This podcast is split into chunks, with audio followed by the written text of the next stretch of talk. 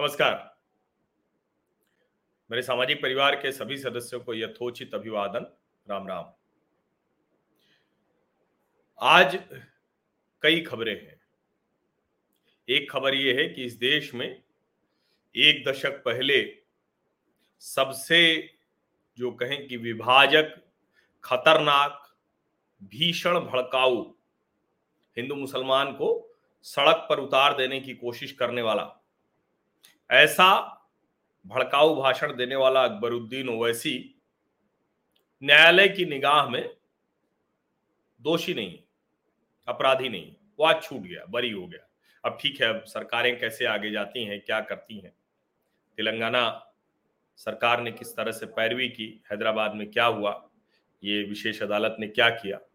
लेकिन अकबरुद्दीन ओवैसी, जिसने कहा था कि हम 25 करोड़, तुम 100 करोड़ सीधे सीधे हिंदू मुसलमान की बात कर रहा था। पंद्रह मिनट के लिए पुलिस हटा दो तो मैं बताता हूँ क्या होगा। और पता नहीं क्या क्या उसने कहा, मैं अब वो बात फिर से नहीं करूँगा। उसे न्यायालय ने छोड़ दिया। अब न्यायालय क्या कर रहा है, क्यों कर रहा है? और क्या आने वाले समय में जब कोई न्यायालय कभी कोई संवेदनशील टिप्पणी करेगा तो उस टिप्पणी को क्या जनता स्वीकार करेगी क्या? क्या मानेगी क्या कि ये टिप्पणी उस स्पिरिट में हो रही है? ये बड़ा सवाल है। और आज लगातार वीडियोस आ रहे हैं, लगातार प्रमाण आ रहे हैं। वो जो खरगोन के एसपी हैं, वो घायल है, उन्होंने जो बताया। और उसके अलावा जो वीडियो प्रूफ्स आए, इसे तो सबने दिखाया कि खरगोन में बुलडोजर मामा बन गए हैं, बुलडोजर बाबा के प्रभाव में आकर, यानी योगी आदित्यनाथ के प्रभाव में आकर, शिवराज चौहान। लेकिन ये नौबत आई क्यों? और क्यों वो नौबत उत्तर प्रदेश में नहीं आई? योगी आदित्यनाथ ने कहा कि 800 से ज़्यादा रामनवमी के जो शोभा यात्रा जुलूस, वो सब निकले, कहीं कुछ नहीं हुआ। उन्होंने कहा तू तू मैं मैं भी नहीं हूँ डर है दंगाई और यहाँ क्या हुआ था? खरगोन में। ये वही खरगोन है जहाँ 2018 में मंदिर के सामने से क्या क्या कहते हुए निकला वो वीडियो में पोस्ट नहीं करूँगा। मैं कोई भी वीडियो नहीं पोस्ट कर रहा हूँ, मैं आपसे ईमानदारी से कहूँ कि मेरी इसमें कतई रुचि नहीं है। वीडियो डालूँगा, चार चीज़ें होंगी तो ज़्यादा लोग देखेंगे, लेकिन मुझे नहीं दिखाना है। मैं अपनी बात कह रहा हूँ जिससे आप लोगों को समझ में आए तो ठीक रहेगा। और मेरा ये मानना है कि ये सड़कों पर संघर्ष, विभाजन, घृणा, हिंसा, इससे बात नहीं बनने वाली है। इससे बात बिगड़ने वाली है। इसलिए मैं उस तरफ़ नहीं जाऊँगा। लेकिन जो बात है उसको कहने से मैं हिचकता भी नहीं हूँ। और वो बात यह है कि मुस्लिम मोहल्ले में, जैसे करौली में हुआ, वैसे ही खरगोन में हुआ। हिंदू शोभा यात्रा निकल रही थी, रामनवमी का जुलूस निकल रहा था, वहाँ हिंदू नववर्ष था और पत्थरबाजी हुई। पेट्रोल बम रखे गए थे, जाने क्या क्या रखा गया था। और सब छतों से जगह जगह से पत्थरबाजी हो रही थी। निशाना बनाकर मारा गया। तैयारी थी पूरी। सुनियोजित साजिश थी। गिरफ्तारियाँ हुई हैं, लोग पकड़े गए हैं। उसमें से ये भी कहा जाएगा पुलिस पीट रही और कमाल की बात ये कि अब इसमें ज़ाहिर है विदेशी ताकतों का हाथ तो हो ही जाता है। लेकिन आप सोचिए कि कल से, यानी 24 घंटे हो चुके हैं और एक ट्विटर ट्रेंड चल रहा है। इंडियन मुस्लिम जेनोसाइड अलर्ट जाने कहाँ कहाँ से लोग जो है वो कर रहे हैं। कोई मलेशिया की फ़ोटो डाल रहा है कि Malaysian Muslims protest against attacks on Indian Muslims. अब देखिए क्या लिखा हुआ, O Modi stop the prosecution of our brothers और the coming caliphate will stop you आप समझ रहे हैं ना ना? खलीफा आएगा तो रोकेगा तुम्हें। अब ऐसे शब्द कहते हैं तो फिर लगता है कि कभी कि होना ही चाहिए क्यों इस्लाम को दुनिया में? क्योंकि हर जगह तो यही हिंसा, यही मारकाट करना है। उसके बाद एक बीबीसी के रिपोर्टर का, वॉशिंगटन पोस्ट के रिपोर्टर का, और ये सब मुस्लिम है। ये लिखते हैं। इसमें से एक लिख रहा है when we forget the importance of जिहाद we face these type of problems Indian Muslim genocide alert ये इस तरह से कहानियाँ लिखी जा रही एक लाख से ज़्यादा ट्वीट हो चुके हैं। एक लाख से ज़्यादा। आप समझिए।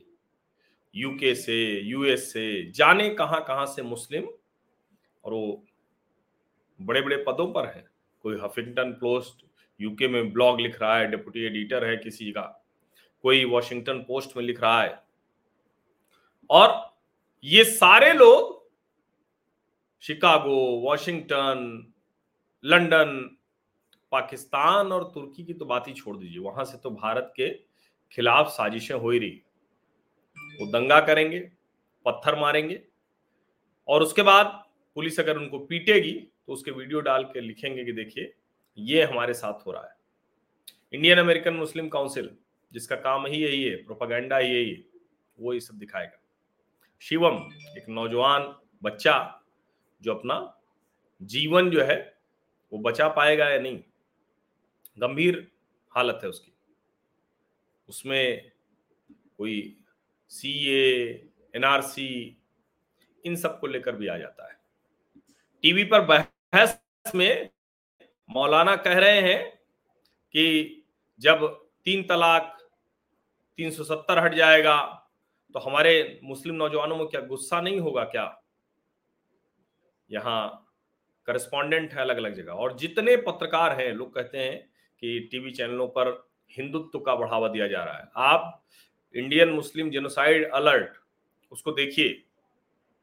जितने मुस्लिम पत्रकार हैं दुनिया भर में, जितने भी हैं, वो सब भारत के खिलाफ, हिंदुओं के खिलाफ आग, जहर उगल रहे हैं, लगातार। और दुनिया के किसी भी कोने में बैठे हुए और इसीलिए मुझे लगता है कि ये जो कुछ हो रहा है, आज के दिन जब अकबरुद्दीन ओवैसी को न्यायालय ने निर्दोष छोड़ दिया अब आगे अभी गुंजाइश है, लेकिन फ़िलहाल तो छोड़ दिया। और ऐसे दिन छोड़ा है, ऐसे समय में छोड़ा है कि ज़ाहिर है समाज में उसकी प्रतिक्रिया क्या हो रही होगी। और इसीलिए जो सही भी होगा, उसकी भी बात करना बहुत कठिन हो जाता है। इसीलिए न्यूज़ 18 के किसी पत्रकार के सोसाइटी में झगड़ा था उसको जाके उसने बंद कराने की कोशिश की, हो सकता है झगड़ा हुआ हो। लेकिन फिर जिस अतिरेक तक वो पहुँच गया, उसमें भी लगता है कि वो उसी अतिरेकी कोशिश में है कि किसी भी तरह से वो सारी चीज़ें उस तरह से देखी जाए। और इसीलिए मैं कह रहा हूँ कि ये जो आज का दिन है, इसको बहुत अच्छे से देखना चाहिए, क्योंकि लोग, हिंदू नरसंहार हुआ, हिंदुओं को छोड़ना पड़ा कश्मीर, इसको तो आज भी हवा में उड़ा देना चाहते हैं। और मुस्लिम जेनोसाइड अलर्ट चला रहे हैं।